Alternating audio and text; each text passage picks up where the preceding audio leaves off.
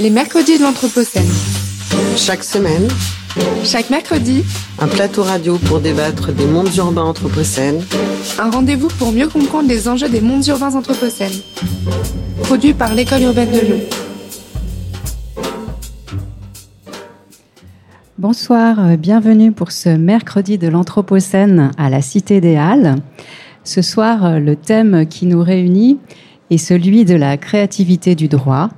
L'enjeu euh, est de, vous euh, convaincre euh, que le droit est créatif. Nous sommes trois juristes réunis pour cela. Cette soirée, elle est en lien avec le projet Dessiner le droit dans l'Anthropocène, qui est un projet qui a été mené par l'école urbaine de Lyon, avec pour, objectif euh, de montrer la créativité du droit à travers des œuvres réalisées par des artistes euh, qui ont rencontré des juristes et ont dessiné euh, certaines sources juridiques.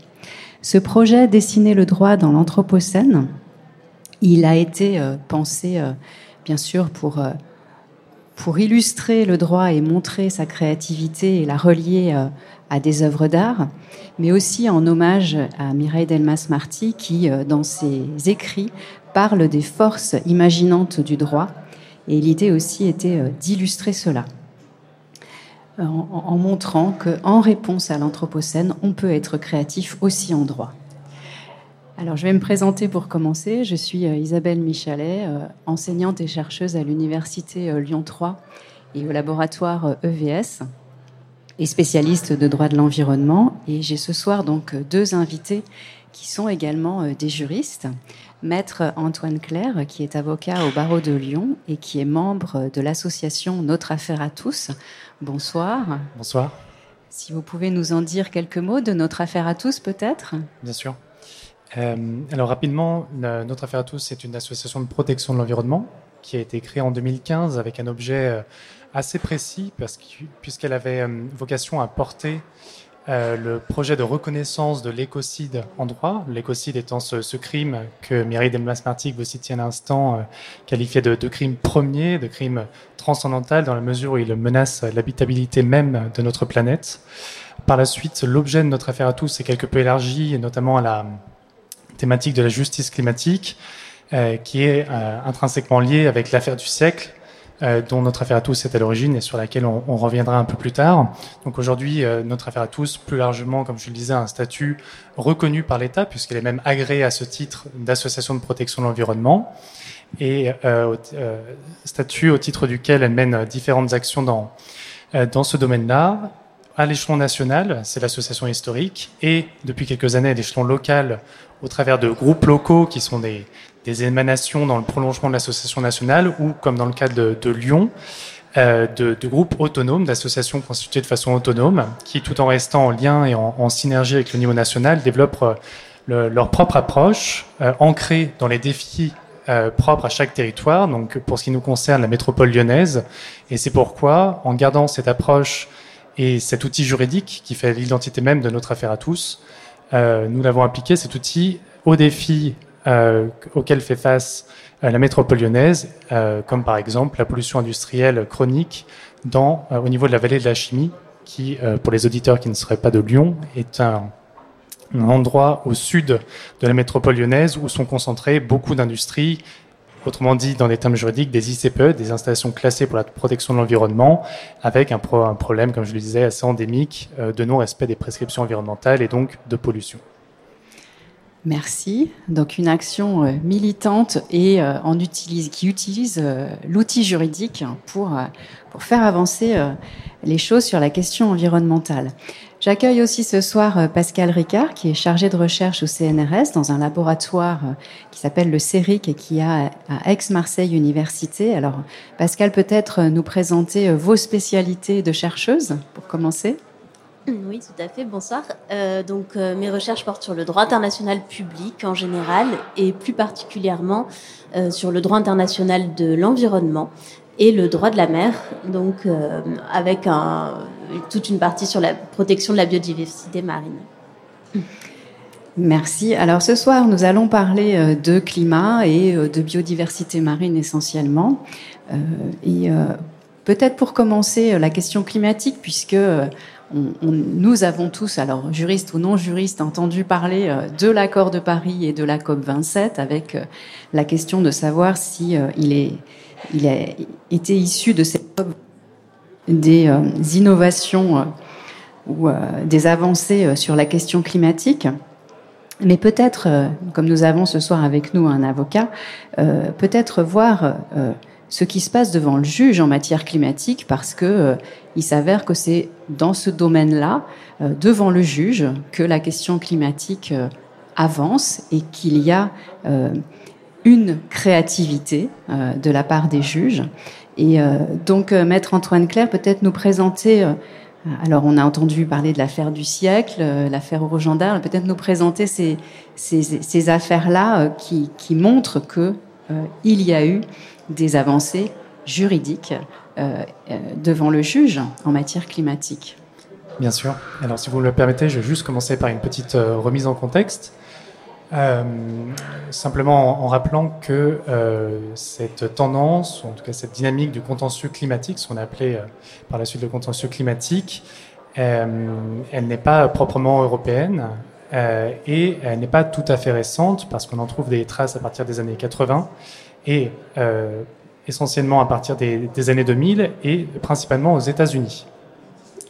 Ceci dit, euh, cette dynamique a trouvé, je pense, ses, expressions les, plus abouties, ou en tout cas ses, plus beaux succès euh, sur nos terres européennes, et notamment aux Pays-Bas, qui à plusieurs reprises a fait figure, euh, en tout cas le juge néerlandais a, fait figure de, pionnier en la matière, et notamment par cette décision Urgenda, comme on l'a appelée par la suite, puisqu'elle est portée donc par une fondation, la fondation Urgenda, qui, qui qui est une, une, une, ONG euh, qui œuvre en matière de protection de l'environnement, mais aussi à ses côtés, euh, dans cette action juridique, 900 citoyens néerlandais.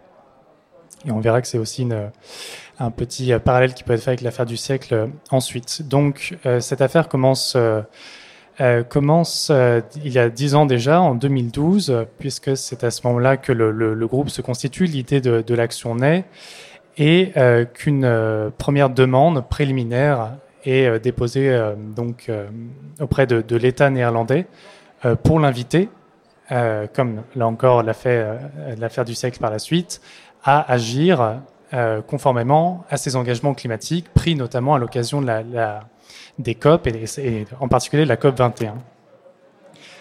Donc là, c'est l'État qui est attaqué. Exactement. Exactement. On aura l'occasion d'y revenir ensuite. Les contentieux climatiques euh, peuvent être distingués euh, dans, en deux catégories. Ceux qui visent les autorités publiques au sens large, qu'elles soient locales, nationales, voire euh, supranationales, et d'autre part les actions qui visent les entreprises privées et, notamment les multinationales.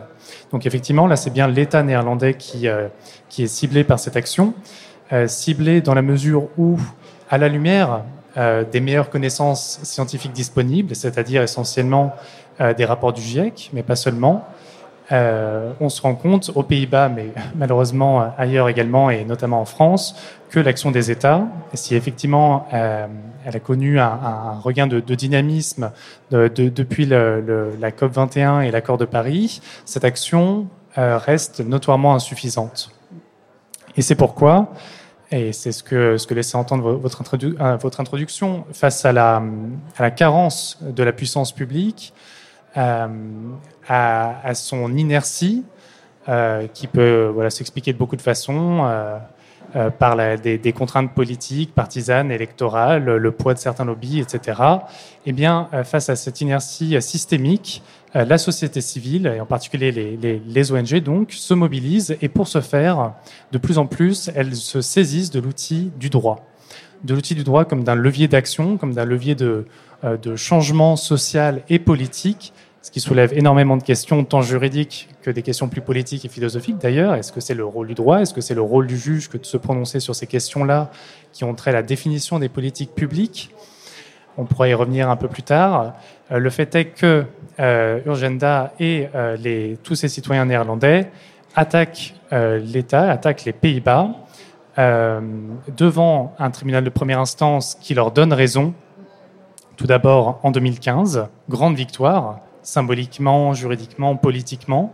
Une victoire retentissante, une victoire qui évidemment euh, est accompagnée de réserves, puisque ce n'est que une décision de première instance qui est donc, euh, comme, dans nos systèmes juridiques français, susceptible d'appel, donc d'être ensuite validée ou invalidée par un, juge hiérarchiquement supérieur. Sauf que, en l'espèce, donc dans ce cas-là, cette décision a été validée une première fois en 2018 donc par la cour d'appel, par une des cours d'appel néerlandaises, puis une seconde fois euh, et pour de bon par la Cour suprême des Pays-Bas. Et là, on peut mesurer rien qu'à l'appellation pour les non-juristes toute la portée, là encore symbolique, euh, de cette confirmation, puisque, comme son nom l'indique, il s'agit de la plus haute juridiction euh, néerlandaise.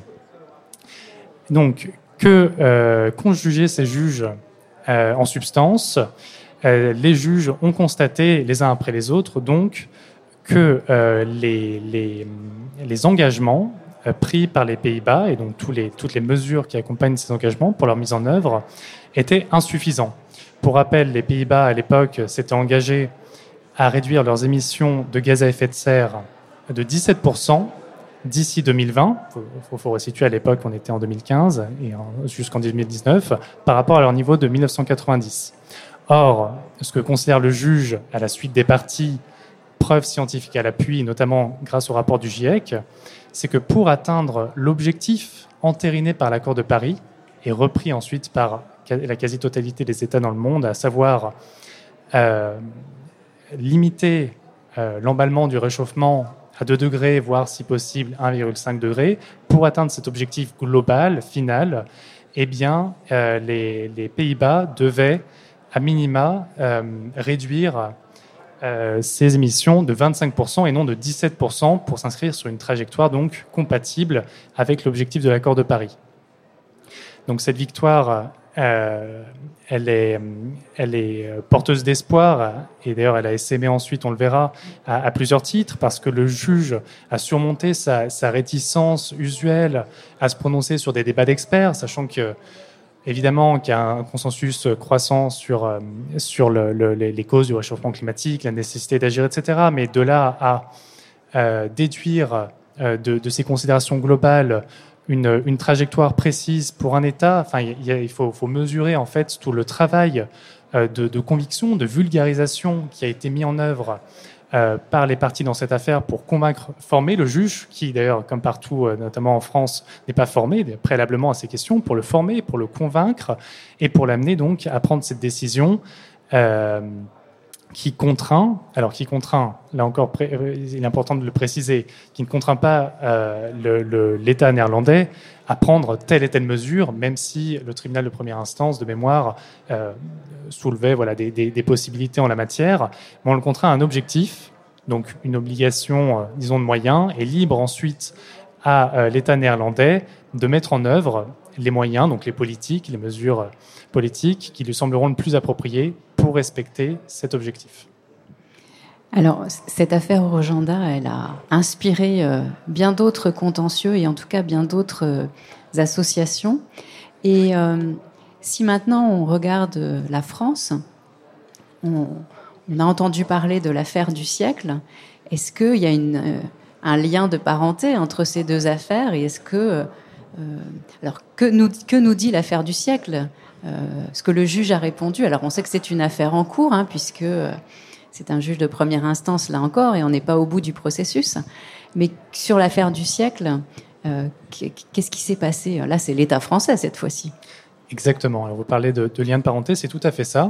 ce n'est pas un secret, ce n'est pas caché. Au contraire, il faut dire que le, au sein de l'écosystème euh, des, de la société civile en Europe en, particulier, des, associations voilà, de protection de l'environnement. Il y a beaucoup de, de, synergie, de dialogue, de retour d'expérience qui permettent à ces innovations juridiques, à cette créativité juridique de se diffuser, euh, de se perfectionner, sans doute aussi au, gré des affaires, et donc de créer une dynamique euh, positive pour le droit et qui, va dans, le sens euh, d'un impact plus important et de meilleures chances de succès donc pour ces actions, sachant que plus on aura de précédents, évidemment, comme toujours en droit, plus les, chances de, succès de ces actions grandiront. Donc il y a à l'évidence un lien de parenté. L'affaire du siècle a été inspirée par cette victoire de l'affaire Uganda aux Pays-Bas. Et donc, on a tenté de, répliquer d'une certaine façon, avec toutes les adaptations que cela nécessite, cette affaire en France. Donc, à l'initiative de notre affaire à tous, qui a été rejointe pour ce faire par trois autres ONG avec qui elle a formé une coalition, un groupe d'ONG, à savoir Oxfam, Greenpeace et la Fondation pour la Nature et l'Homme. Et donc ces quatre, ces quatre ONG ont effectivement attaqué l'État français euh, pour dénoncer euh, son inaction climatique, sa carence donc en matière climatique. Euh, et ce qu'il est intéressant de noter, là encore en, traçant le parallèle avec l'affaire du Genda, c'est que, alors certes, il y a tout cet ouvrage juridique, enfin, qui, qui a été un, un édifice collectif. Enfin, c'est une somme de travail absolument impressionnante avec tout ce que ça euh, charrie d'enjeux de coordination, etc. Euh, au fil des années, parce que ça a été un travail de longue haleine aussi, il faut le dire, avec, auquel d'ailleurs j'ai eu la chance de, participer avec ma casquette d'avocat cette fois. Euh, donc, outre ce travail juridique, il y a eu tout un travail de mobilisation. Et ça, c'est fondamental. Alors, contrairement à l'affaire euh, seules les quatre ONG donc étaient parties à l'affaire. Aucun citoyen euh, n'a porté le recours conjointement ou parallèlement euh, à ces ONG. Toutefois, il y a eu donc une dynamique de mobilisation qui a été suscitée par, par les, cette coalition d'ONG au travers d'une pétition qui a souvent été qualifiée d'historique dans la mesure où elle a recueilli en un temps record, comme on l'entend souvent, 2 millions de signatures, ce qui a créé malgré tout symboliquement, là encore politiquement, une forme d'appui, alors dont, d'ailleurs euh, les, ONG ne se sont pas explicitement prévalus devant le juge, euh, parce que le mélange des genres voilà, risquait de, ne pas être tout à fait bien perçu. Ceci dit, euh, les juges ne, sont, vivent pas dans, une bulle isolée de la, société, ils, avaient bien conscience évidemment de, du, du, mouvement euh, populaire que charriait cette, euh, affaire, de sa, de sa médiatisation, par contre, pardon, qui était assez importante à l'aide d'artistes, de youtubeurs, etc., qui, se sont associés à cette initiative. Euh, et ça, je pense qu'on aura l'occasion d'y revenir quand on élargira un peu la focale à la, question de la stratégie contentieuse en matière climatique, mais c'est une composante qu'il ne faut pas négliger. Euh, la médiatisation permet de, donner un, un appui complémentaire à une stratégie contentieuse, voire euh, dans l'hypothèse où euh, l'action juridique euh, n'aboutirait pas ou aboutirait sur une défaite, parfois la dynamique, voire la pression créée par cette médiatisation permet d'obtenir des victoires politiques là où le droit échoue à en obtenir. Pour revenir à l'aspect juridique, euh, c'est un raisonnement relativement analogue finalement à l'affaire Urgenda qui a été développée euh, par les partis, puisque là encore on se basait euh, sur des, éléments scientifiques faisant autorité, à savoir évidemment les, rapports du GIEC, mais aussi à l'échelon national les rapports du Haut Conseil pour le climat, qui est une institution indépendante chargée de conseiller notamment le gouvernement pour la conduite de son action en matière climatique et dont les rapports, de, au même titre que le GIEC, affirment les uns après les autres euh, l'insuffisance euh, de l'action euh, de l'État français. Donc ces rapports permettaient d'asseoir la, légitimité scientifique donc du recours pour là encore convaincre le juge en même temps qu'on qu le, formait à ces questions-là.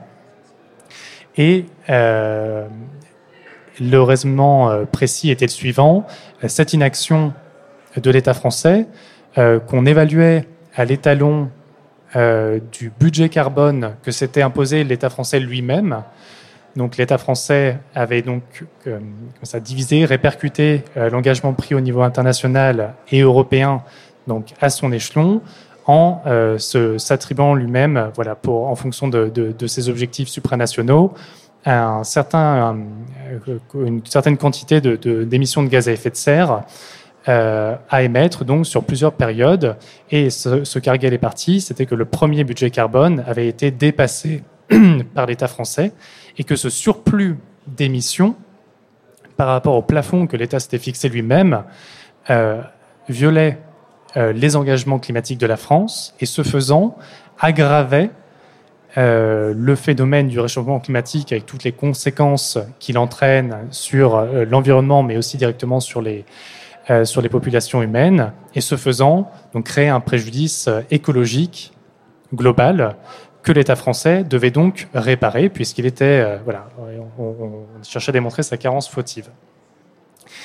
Et là encore, donc comme vous l'avez comme vous l'avez bien dit, cette affaire a abouti à une victoire, puisque le, juge, donc c'est-à-dire le, tribunal administratif de, Paris, devant qui l'affaire était portée, a reconnu effectivement la carence de l'État français, la possibilité d'engager sa responsabilité, donc en l'espèce, pour réparer ce préjudice écologique. Et euh, on en vient à une question assez cruciale, qui est comment on répare un tel préjudice écologique? Eh bien, on le répare en nature, comme disent les juristes, c'est-à-dire non pas euh, par une compensation financière qui serait inappropriée. Euh, pour cette problématique, mais par des actions. Et d'ailleurs, c'était l'objectif euh, affiché et unique des, associations, non pas obtenir des, indemnisations quelconques, mais bien obtenir de l'État français des actions plus, ambitieuses, un rehaussement de, ses ambitions en matière climatique. Et de fait, euh, alors il y a eu plusieurs décisions, mais dans sa dernière décision d'octobre 2021, euh, le tribunal administratif de Paris a laissé à l'État français jusqu'au 31 décembre 2022, c'est-à-dire une échéance qui devient assez proche, pour prendre toute mesure, là encore sans, lui donner euh, plus d'indications, euh, sans le contraindre sur les, mesures à adopter, toute mesure donc pour, entre guillemets, rattraper le retard accumulé en matière climatique. On le voit, on a affaire à des batailles d'experts et, et, là, le juriste doit être un stratège et connaître aussi bien les enjeux climatiques, les rapports du GIEC, que les règles procédurales pour saisir le juge et pour lui amener les arguments qui vont le convaincre. Et euh, ce que j'entends dans votre discours, c'est que c'est que c'est un combat. Euh, c'est un combat dans lequel il faut euh, emporter la conviction du juge pour pour arriver à, avancer dans la direction que l'on souhaite. Je vais me tourner vers vous, Pascal Ricard, maintenant, puisque vous êtes spécialiste du droit de la mer, des océans, de la biodiversité marine. Pour vous poser la question est-ce que on peut dire que euh, en droit de la mer, on a là aussi de la créativité, alors pas, pas la même, hein, j'imagine, mais euh, est-ce qu'on peut dire que on est dans un domaine où là encore le droit euh, est créatif, où on peut pousser une créativité à émerger Qu'est-ce que qu'est-ce que vous pensez de cette idée-là aujourd'hui ou, ou, ou par le passé? Oui, tout à fait. Euh, je pense qu'en droit international aussi, le, on, peut, on peut parler de créativité euh, du droit.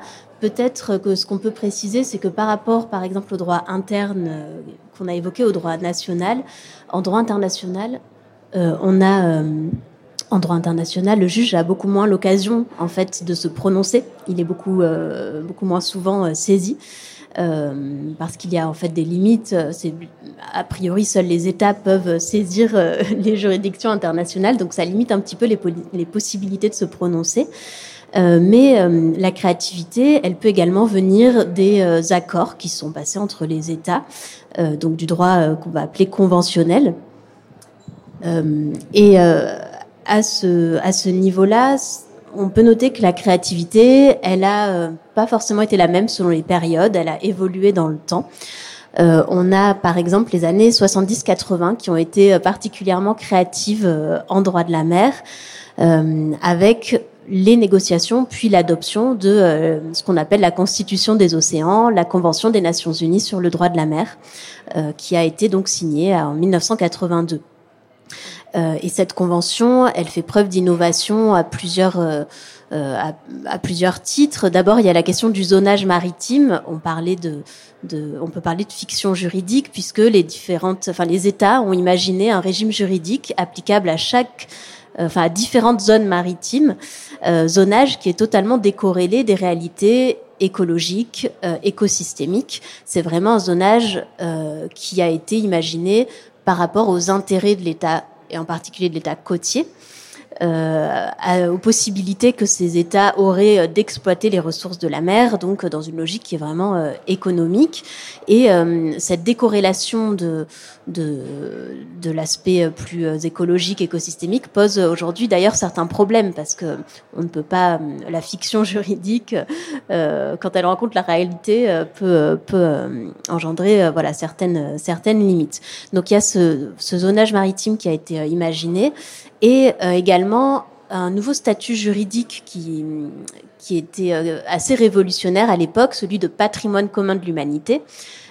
qui a été utilisé pour désigner les grands fonds marins internationaux. Donc la zone internationale des grands fonds marins, et en particulier les ressources minérales qu'abrite cette zone internationale des fonds marins. Et donc là, les États euh, ont imaginé tout un régime juridique euh, donc de patrimoine commun de l'humanité pour euh, encadrer la possibilité d'accéder à ces ressources minérales euh, et à les exploiter, alors qu'on était dans une situation, enfin dans un contexte où cette exploitation n'était pas du tout possible encore et à l'heure actuelle, euh, il y a énormément d'actualités, on pourra peut-être revenir aussi sur ces questions, mais on commence à peine à, imaginer que c'est peut-être possible d'exploiter euh, ces ressources des grands fonds marins. Donc euh, tout un régime juridique qui, repose en particulier sur un partage des avantages issus de l'exploitation de ces ressources entre pays développés et pays en développement. sur une utilisation pacifique de cet espace et donc avec une dimension institutionnelle importante et également une dimension environnementale et cette idée que euh, le patrimoine euh, commun de l'humanité doit être euh, préservé dans l'intérêt des générations futures. Donc là, on a vraiment eu, voilà, peut-être un, un, pic de, de créativité. Euh, on reparlera, je pense, des négociations qui ont lieu à l'heure actuelle, qui sont peut-être un petit peu moins créatives. Mais ce qu'on peut dire sur, notamment sur ce statut de patrimoine commun de l'humanité, c'est que malgré tout, il a été un peu édulcoré euh, par la suite, et, euh, y compris dans la pratique. Et donc, euh, voilà, il était pas, il était vraiment porteur d'espoir et il a été un petit peu, voilà, un petit peu édulcoré par la suite. mais ça reste, ça reste des exemples qui sont qui sont assez donc une période très fertile à un moment donné sur cette question-là aussi sans doute parce que ça répondait à une attente, une nécessité de, de d'investir euh, juridiquement ces espaces-là qui sont très très vastes. Euh, je pense aussi, euh, bah, on était dans un contexte euh, euh économique très particulier de décolonisation, d'indépendance des pays nouvellement décolonisés, et donc il y avait ce nouvel ordre économique mondial et ces revendications, en fait, cette affirmation des pays en développement, qui fait que ces derniers ont réussi à obtenir certaines concessions et certains certains compromis. Euh, donc en, lien vraiment avec, euh, le, avec la dimension économique de, de l'océan et de ses ressources. Aujourd'hui, le prisme a complètement changé puisque mm. désormais on parle euh, voilà d'environnement, de, biodiversité, on parle plus tellement de cet aspect économique alors que les pays en développement sont toujours portés évidemment sur, sur cette notion d'équité. Donc c'est vraiment cette notion qui était centrale à cette époque. Et cette organisation qui a été euh, pensée donc dans les années 80 euh, par rapport à l'enjeu aujourd'hui qui est très prégnant dont on parle qui est celui de la vie en mer, de la biodiversité marine. Euh, vous avez dit que cette organisation a été, été décorrélée des enjeux écologiques. Donc aujourd'hui, qu'est-ce que ça signifie par rapport à la biodiversité marine? Est-ce que ce dispositif qui a été créé est, approprié à, l'enjeu qui aujourd'hui peut nous préoccuper, qui est celui de la protection de la biodiversité marine. Alors, ce dispositif qui a été euh, donc imaginé dans les années 80, euh, je pense que dans une certaine mesure, il est toujours adapté. Euh, enfin, il est adapté, il est adaptable en tout cas aux préoccupations écologiques, mais il est il est quand même euh, porteur de, certaines euh, limites, euh, puisqu'il est, donc on l'a dit, hein, vraiment centré sur la souveraineté des États, sur la dimension économique. Donc de nombreuses discussions qui ont lieu à l'heure actuelle sur la protection de la biodiversité marine portent justement sur la manière dont ce cadre euh, donc euh, issu du droit un petit peu traditionnel de la mer, pourrait être euh, renouvelé, pourrait être en fait conservé, mais tout en tout en évoluant et en intégrant les problématiques actuelles, parce qu'on a vraiment une priorité un petit peu qui, est donnée par cette convention aux intérêts économiques des États. Mhm. Ce que l'on voit quand même à vous entendre, c'est qu'il y a d'un côté des stratégies nationales, politiques des États qui sont euh, qui aboutissent à des accords, à, des consensus et donc à du droit euh, et qui reflètent les enjeux d'une époque, mais assez peu euh, écologique finalement. Et puis ce qu'on entend de l'autre, c'est qu'il y a mais les ONG, les associations, les citoyens qui sont là et qui réagissent et qui, dans, ce cadre-là, essaient de faire avancer les choses et peut-être vont plus vite. On sait que le droit international a un droit qui prend du temps, il faut négocier et, euh, trouver des consensus. On l'a vu euh, avec, euh, quand on a un peu suivi la COP 27 notamment, que voilà, on, a besoin de temps et que, mais il y a l'urgence, l'urgence environnementale. je me retourne vers vers vous, maître Antoine Claire, parce que vous avez expliqué que euh, aller, se battre devant le juge, si on peut dire. Euh, ça signifie euh, proposer des arguments, être inventif. et il y a une idée que, un constat qui me semble qu'on peut faire, c'est celui de la capacité euh, des associations justement à, faire évoluer le droit et à développer des stratégies. Alors, euh, les juristes euh, savent que quand on attaque devant le juge, il faut être stratège. Est-ce que vous pouvez nous expliquer un peu ça, cette idée que il faut développer une stratégie, on, va au combat et alors vous êtes avocat, vous savez faire ça, vous êtes militant en même temps. Comment vous faites ça? Alors, il y a plusieurs niveaux de réponse. Euh, alors, s'agissant de ma, ma, double casquette d'avocat de militant, j'ai la chance euh, que tous mes confrères n'ont pas, euh, d'avoir toujours réussi à, aménager une, une, certaine convergence euh, entre mes, mes, activités, mes engagements militants et mon activité, mon activité professionnelle. Euh, dans la mesure jusqu'à présent, donc dans, mon précédent cabinet, je, je, travaillais à vrai dire exclusivement pour des, des, ONG au service de la cause environnementale et climatique. Et euh, désormais, dans mon, dans mon, nouveau cabinet, je continue d'œuvrer, alors de façon avec un engagement moins marqué euh, de, de, la structure euh, et une, une clientèle plus diversifiée, mais toujours en faveur d'une bonne application du droit de l'environnement. Donc, euh, concrètement, je n'ai jamais eu à bosser euh, pour une multinationale polluante et donc à activer ma clause de conscience, qui est une, chance que tous mes confrères n'ont pas encore une fois. Euh, cette double casquette, je, trouve qu'elle pose quand même question. Je me permets juste ce, ce, ce, petit détour qui me paraît pas inintéressant en termes déontologiques. Alors c'est une question qui est, prégnante parce que l'avocat, voilà, enfin l'exercice de la profession d'avocat est, est, très encadré de ce point de vue-là, mais je pense que euh, cette question s'étend à, tous les juristes, euh, qu'on soit juriste d'entreprise euh, ou même universitaire, etc. À savoir comment comment comment nous on peut se positionner et a fortiori serais-je tenté de dire l'avocat qui a quand même une place dans la dans la cité, si j'ose dire, quand même particulière et un pouvoir d'action euh, qui, selon moi, appelle une, une responsabilité euh, d'action euh, proportionnée, à la hauteur, en tout cas, des, des, des, enjeux de, de l'époque, qu'ils soient d'ailleurs sociaux ou écologiques. Et sur le plan déontologique, on pourrait opposé à cette figure de, l'avocat engagé, qu'il est euh, malgré tout soumis à un principe d'indépendance, et notamment d'indépendance intellectuelle, et que euh, ce principe, cette garantie n'est plus forcément effective lorsque son euh, son exercice, dans le cadre d'une action notamment, se, confond avec ses convictions, en tout cas que la, la frontière se trouble. Mais à ça, je réponds que que c'est précisément l'engagement qui a donné ces lettres de noblesse à la, à la profession. Il suffit de rappeler quelques noms euh, qui font briller les yeux de tous les étudiants euh, en droit, je pense, comme Gisèle Halimi, Robert Beninter et, tant d'autres qui ont, voilà, qui ont volontairement euh, troublé cette frontière entre engagement politique et exercice professionnel sans rien perdre de leur, probité, de leur humanité, qui sont aussi d'autres, impératifs déontologiques qui, je pense, trouvent leur pleine expression euh, lorsqu'on revêt la robe et lorsqu'on descend dans l'arène judiciaire pour la, pour la bonne cause. Euh, ensuite, en termes de, stratégie.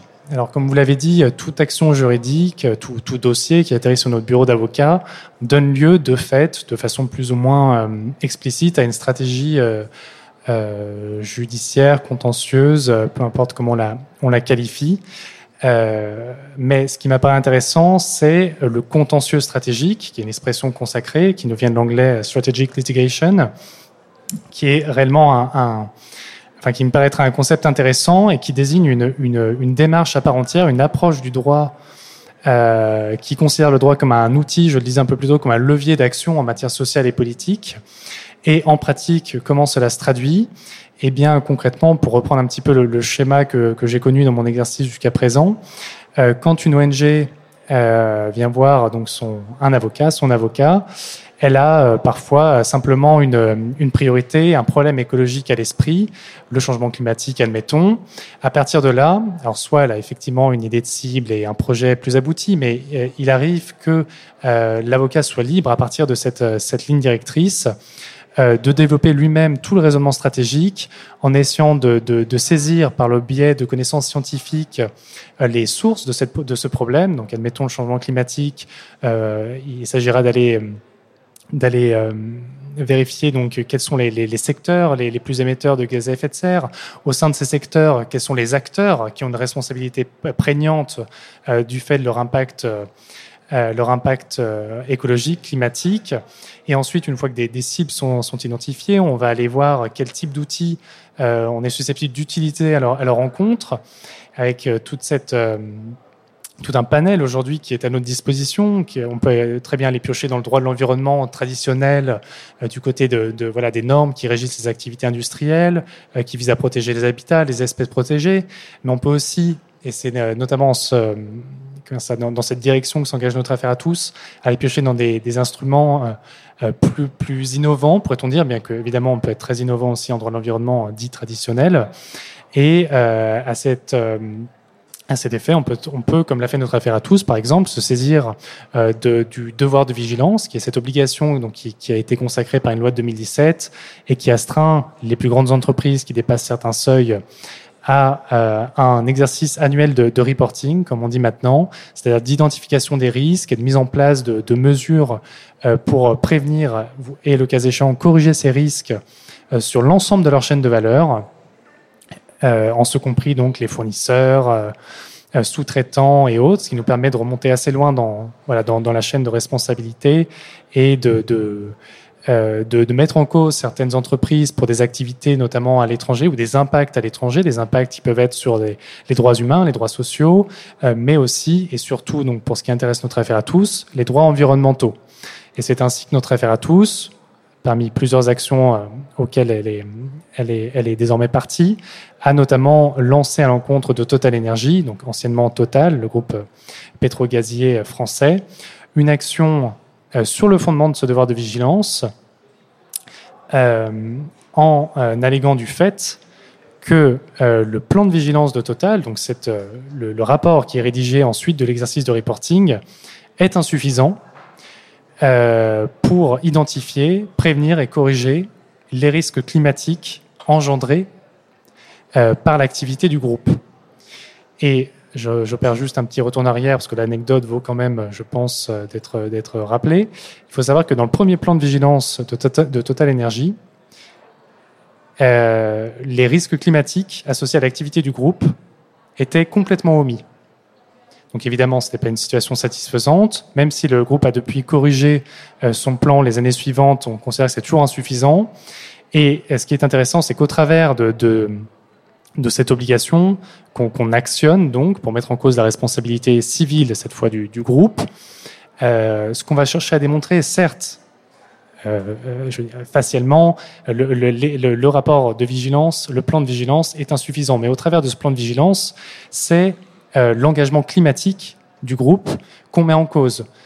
Qu'on met en cause parce que, de façon analogue à la mise en cause des États, aujourd'hui, on en mesure, grâce aux connaissances scientifiques, de, déterminer si une entreprise, et à plus forte raison une entreprise dont l'impact climatique est aussi important et désastreux que Total Energy, euh, si euh, cette entreprise se situe euh, sur une trajectoire de décarbonation compatible, là encore avec les objectifs de l'accord de Paris, ou non.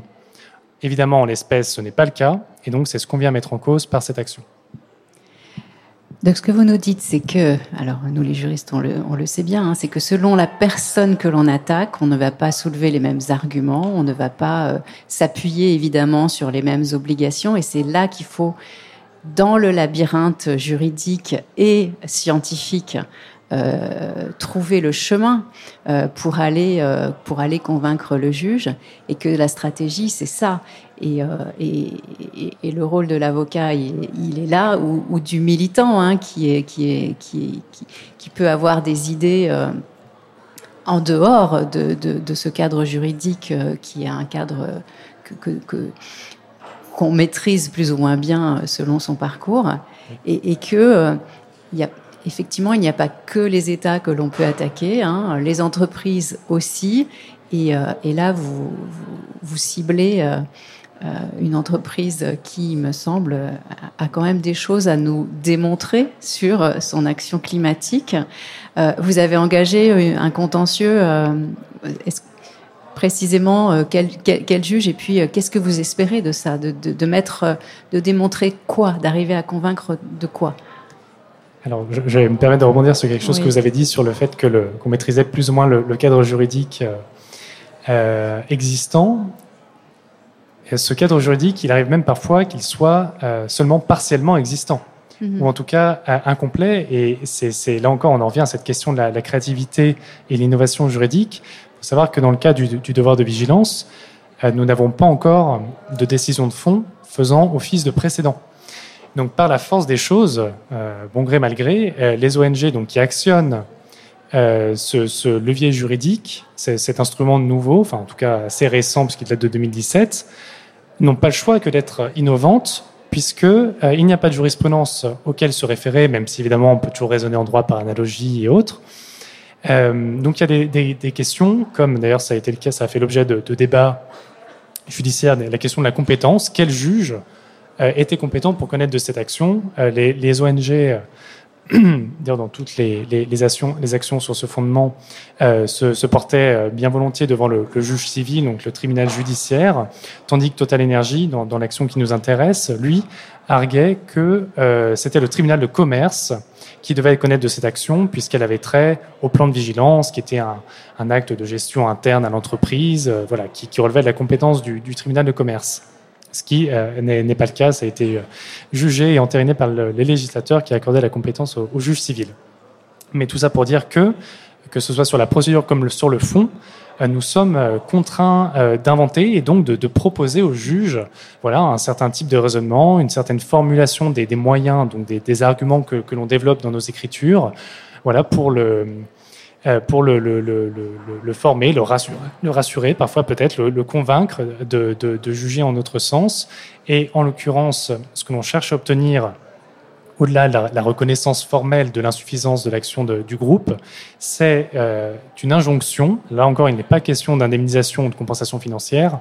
Ce que cherchent à obtenir les ONG, dont notre affaire à tous, mais elle n'est pas seule dans cette affaire, c'est un rehaussement, là encore, des ambitions climatiques du groupe pour qu'il se conforme, pour que ses activités économiques se conforment à une trajectoire donc de, de décarbonation compatible avec l'atteinte euh, des objectifs de l'accord de Paris. Ce que vous nous dites là, c'est que le droit, c'est un processus vivant aussi, qui se construit euh, par, euh, par l'argumentaire, euh, par la conviction qu'on va emporter auprès d'un juge en l'occurrence, et que l'enjeu, c'est là où il y a de l'espace disponible pour la discussion, c'est d'investir ces espaces-là et de convaincre et d'arriver à faire en sorte que ces espaces-là soient investis par, on va dire, la décision ou, ou le, ou le droit tel que on aimerait le, le, qu'il se construise. Alors je me tourne vers vous, euh, Pascal Ricard, parce que euh, sur le droit de la mer, on sait qu'il y a encore des espaces disponibles pour euh, justement créer de nouvelles normes. alors d'une autre manière, on l'a bien compris, hein, là on est dans le cadre de négociations internationales, on n'est on, pas on n'est pas devant le juge. Mais sur cette question de la de la protection de la biodiversité marine, euh, quels sont ces espaces dans, lesquels on, peut créer et comment est-ce qu'on peut créer Qu'est-ce qui se passe sur ces questions-là actuellement? Euh, alors actuellement, euh, il y a en effet de nombreuses discussions qui ont lieu à l'échelle internationale en lien avec la biodiversité marine. le premier processus, il a lieu au sein de l'ONU, de l'Organisation des Nations Unies et il vise justement à compléter euh, la Convention des Nations Unies sur le droit de la mer que j'évoquais tout à l'heure, donc cette fameuse constitution des océans. cette convention, en fait, je l'avais pas indiqué, mais elle, elle, évoque aussi hein, la protection de l'environnement puisqu'elle a un article qui est qui précise très largement que, enfin, qui affirme très largement que les États ont l'obligation de protéger et de préserver le milieu marin. Mais euh, il y a assez peu d'indications euh, pratiques et concrètes sur la manière dont ils vont euh, pouvoir mettre en œuvre cette obligation, et en particulier dans les zones que l'on dit situées au-delà des limites de la juridiction nationale, c'est-à-dire les espaces purement internationaux, que sont la haute mer et la zone internationale des fonds marins. Euh, donc sur euh, la, concernant la biodiversité de ces espaces, euh, les États sont en train de négocier et ils devraient parvenir à un accord en 2023. mais bon, il y a eu beaucoup de rebondissements, donc voilà, j'espère en tout cas qu'ils arriveront à s'accorder en 2023. Euh, sur différents points qui ont vraiment été identifiés comme des manques et donc sur lesquels euh, la créativité euh, était, était nécessaire puisqu'il n'y avait pas vraiment de régime prédéfini sur ces, ces différentes activités. Donc par exemple, le premier point, c'est la création d'aires marines protégées dans les espaces donc maritimes internationaux. Euh, en fait, à l'heure actuelle, on peut créer des aires marines protégées, euh, évidemment, au niveau de, l'État, dans sa mer territoriale, dans la zone économique exclusive euh, également. Mais au-delà, donc, c'est assez compliqué puisqu'il il faut activer la coopération entre États et il faut concilier la, la conservation de, donc, de ces espaces protégés avec les droits qu'ont les États en vertu de la Convention, les droits économiques, les droits d'exploitation. Donc euh, voilà, ce n'était pas forcément évident. Et là, les États sont en train de d'imaginer, de créer un régime qui permettra euh, de, euh, bah de, de, de, créer d'abord des aires marines protégées, puis ensuite de les gérer. Et le plus grand défi, ce sera évidemment de, de, surveiller cette gestion et de faire en sorte que les aires marines protégées en haute mer et ou dans les grands fonds marins ne soient pas des aires marines protégées de papier uniquement.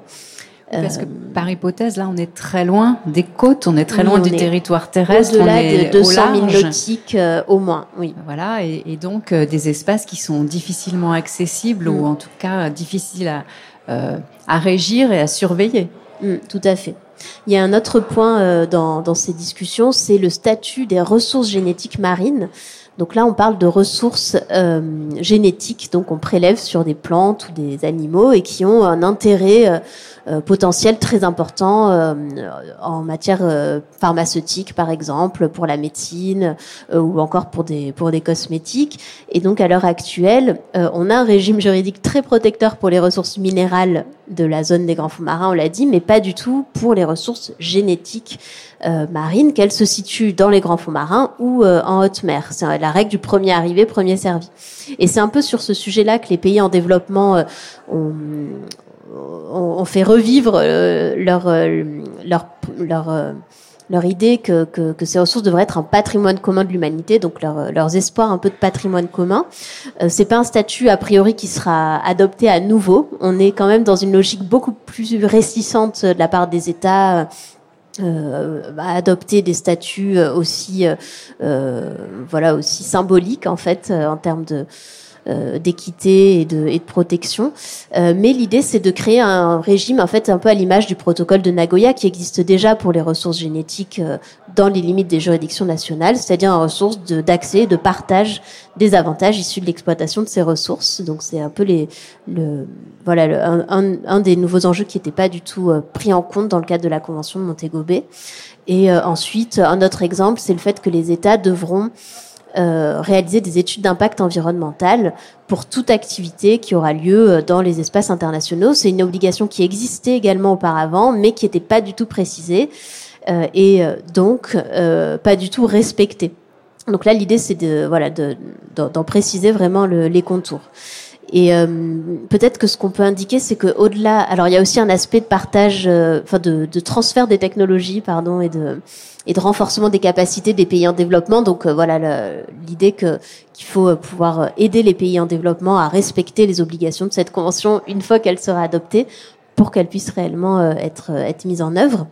Donc là les les les États sont pas encore d'accord sur tout, mais il y a un, avant-projet d'accord qui est disponible en ligne hein, qu'on peut consulter. librement. Et ce qu'on peut peut-être simplement indiquer, c'est que à côté de ce processus de négociation, en fait, il y a toute une série d'autres discussions qui ont également trait à la biodiversité marine. Euh, dans une certaine mesure. Donc, euh, euh, par exemple, je crois que c'est la semaine prochaine que la COP 15 de la Convention sur la diversité biologique débute. Et l'objectif, c'est que les États adoptent un cadre mondial pour la biodiversité. Donc là, on n'est pas sur du droit contraignant, c'est plutôt du droit souple, mais avec des objectifs chiffrés. par exemple, de créer 30% d'air protégé au niveau terrestre ou, ou maritime. Euh, donc c'est voilà en fait ces processus euh, euh, sont, et ce que je vais évoquer ensuite, mais ils sont, ils sont assez décorrélés. Ils ont lieu chacun individuellement, de manière fragmentée, et ils sont assez rarement mis en, en relation. on a un autre processus dans le cadre de l'autorité internationale des fonds marins, qui va adopter son règlement d'exploitation des grands fonds marins et euh, le président euh, Macron, euh, en fait, a, a, un peu créé la surprise en annonçant qu'il qu'il prenait un moratoire pour ses activités d'exploitation dans les grands fonds marins. Donc, c'est voilà, dans, dans, ce contexte également, on a des, des, développements intéressants et on a également des négociations qui ont débuté sur l'adoption d'un traité pour lutter contre la pollution plastique des océans. Donc, en fait, la biodiversité, y compris marine, elle est vraiment au cœur de de, cette actualité de discussion entre États, même si tout ça se fait de manière un petit peu euh, euh, séparée euh, d'un cadre à l'autre. Sur ces négociations, est-ce que est-ce que ça prend beaucoup de temps? Parce que là, vous avez évoqué la possibilité qu'un accord soit signé en 2023, mais depuis les discussions sur la scène internationale, quand on parle de ces questions environnementales, quelles sont les temporalités? Alors, la Convention des Nations Unies sur le droit de la mer, on dit qu'elle a mis 30 ans à être euh, négociée euh, avant d'être adoptée. Euh, les négociations sur la biodiversité que j'évoquais, BBNG, on a commencé à en parler au début des années 2000. Donc en 2004, l'Assemblée générale de l'ONU crée un groupe de travail pour réfléchir à ces questions. Mais les négociations en tant que telles, c'est-à-dire vraiment les négociations officielles entre entre États, entre gouvernements, ont commencé en 2018. Euh, donc euh, bon, finalement, ça fait pas si longtemps qu'on est vraiment sur de, la négociation officielle. Ce qui est intéressant, c'est que hum, le traité qui est en cours de, discussion sur la pollution plastique des océans, l'ambition qui a été affichée dans le cadre de la résolution euh, de l'Assemblée générale euh, de sur l'environnement qui, euh, qui a convoqué ces, ces négociations, c'est un objectif d'adopter un traité, je crois, en deux ans après seulement quatre sessions de, de négociations. Et donc ça paraît, en fait, au regard de, de ce qu'on a dit juste avant, ça paraît un petit peu à la fois irréaliste et en même temps c'est conforme à l'urgence écologique euh, dont on parle. Donc c'est vrai que c'est voilà, il y a, vraiment un paradoxe, je pense, à ce niveau-là entre la manière euh, de faire du droit international, de créer le droit international, et puis euh, bah, le temps de la diplomatie, voilà, et l'urgence écologique et environnementale. Et, dans ces processus, parce qu'on parlait du rôle des ONG dans les actions contentieuses hein, et de la société civile, dans ces processus qui, qui se déroulent à un échelon international, est-ce qu'on peut dire qu'il y a une présence de cette société civile pour insuffler aussi d'autres idées et essayer de, faire en sorte que ça ne soit pas que de la politique ou pas que les États qui pilotent. Oui, euh, la société civile euh, participe dans une certaine mesure à l'échelle internationale, mais de manière encore euh, assez limitée. enfin, en tout cas, de, de, de, mon point de vue et, et, et ce à quoi j'ai pu assister, on est vraiment sur une participation prioritaire des États, et ensuite, donc une fois que la parole a été donnée aux États, aux organisations internationales, etc., etc., là, on donne la parole à la société civile qui peut s'exprimer, certes, mais euh, voilà, de manière euh, quand même un petit peu, euh, un petit peu limitée. Alors, je pense que selon les instances, ça, ça, peut être assez variable, mais au niveau de l'ONU, on n'est quand même pas, pas totalement euh, comment dire, euh, corrélé à la réalité en fait euh, qu'on constate aujourd'hui, qui fait que les ONG ont un rôle très important. Donc on, on s'aperçoit que finalement c'est peut-être alors essayer de peser sur ces négociations internationales, faire en sorte, mais on le voit pendant les COP aussi, hein, il y a des ONG qui sont très présentes et il y a tout un jeu de lobbying qui se passe pour essayer de faire, de faire en sorte que les choses avancent dans telle ou telle direction. Mais ce que, ce que l'on identifie avec vos, vos, deux témoignages, c'est que, et explications, c'est que euh, il y a des espaces dans lesquels euh, le droit n'est pas du tout stabilisé et des espaces qui sont, alors pour nous les juristes, peut-être des terrains de jeu, on va le dire, hein, parce que euh, on s'intéresse à, la manière dont ça se construit euh, et, aux, enjeux qui sont, qui sont poussés, qui, aboutissent ou qui n'aboutissent pas. Euh, je voulais, pour terminer cette discussion, euh, aborder vraiment de façon très sommaire, hein, mais euh, un débat qui, un autre débat qui existe euh, sur la question environnementale, qui est celui de reconnaître ou pas des droits à la nature. Alors évidemment, euh, c'est un, débat qui, est très présent. je pense beaucoup d'auditeurs ont, entendu. Dans le cadre de notre affaire à tous, est-ce qu'il y a un positionnement sur cette question-là? Est-ce que c'est quelque chose qui que vous portez, hein, parce que bon, on a parlé de l'action climatique, mais euh, sur cette question-là. Tout à fait. Ça va être euh, très difficile d'être bref sur cette question euh, assez vaste. Au niveau national, c'est effectivement une thématique dont notre affaire s'est emparé en promouvant effectivement cette idée selon laquelle reconnaître des, droits, c'est-à-dire une personnalité juridique à des entités naturelles, écosystémiques, pourrait euh, permettre de renforcer leur protection et donc plus largement la, protection de, l'environnement. Ce qui me paraît intéressant, et peut-être pour, pour revenir à, l'enjeu fondamental de, cette proposition, euh, c'est juste de, rappeler tout d'abord euh, qu'aujourd'hui, le, droit est structuré en fonction de grandes catégories, les personnes sujets de droit et les choses objets de droit cette, euh, cette typologie n'est pas neutre, elle reflète, euh, elle reflète ce que ce qu'on appellera en sciences sociales et notamment à la suite de, l'anthropologue Philippe Descola euh, une idéologie naturaliste, c'est-à-dire qui établit un dualisme assez radical donc entre la nature d'une part et la, culture d'autre part, et qui ouvre la voie à un rapport d'exploitation, de domination, d'accaparation donc des humains par rapport aux vivants euh, non humains, mais également à toute forme de ressources euh, dites naturelles. L'objectif, euh, enfin, ce qui est intéressant, en tout cas à mon sens, au travers de, ces propositions qu'on peut discuter effectivement, juridiquement, techniquement, etc., c'est de proposer de, renverser ce dualisme, en tout cas de, remettre en cause cette dichotomie, ce dualisme bien installé, en envisageant donc, de, ne serait-ce que symboliquement, de, changer de perspective et en constituant euh, en personne euh, en personne juridique euh, certains écosystèmes, certaines entités naturelles, euh, de leur pouvoir des droits, euh, d'instaurer autour de ces entités euh, une gouvernance pour en assurer la gestion, la protection de, dans leur intérêt, et ainsi à terme, et si, si ces, ces, initiatives qui existent déjà en Europe et, et, ailleurs dans le monde, si ces initiatives donc se, se systématisent, parvenir à terme à un changement de paradigme. Effectivement, l'enjeu est là. Est-ce qu'en droit international, il en est question euh, dans ces négociations en cours sur la biodiversité marine? Euh, Est-ce que c'est une question qui est soulevée? Est-ce que ça peut être une solution? Euh, alors, je ne suis pas sûre que ce soit une solution parce qu'on a déjà de nombreux outils qui existent et euh, si on les appliquait concrètement euh, euh en pratique, ce serait, on aurait des résultats peut-être beaucoup plus convaincants.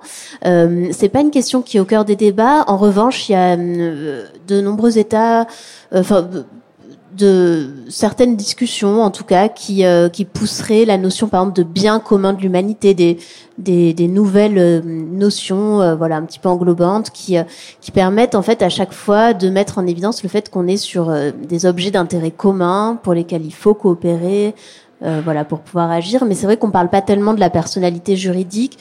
ça aurait peut-être des implications concrètes assez complexes, en fait.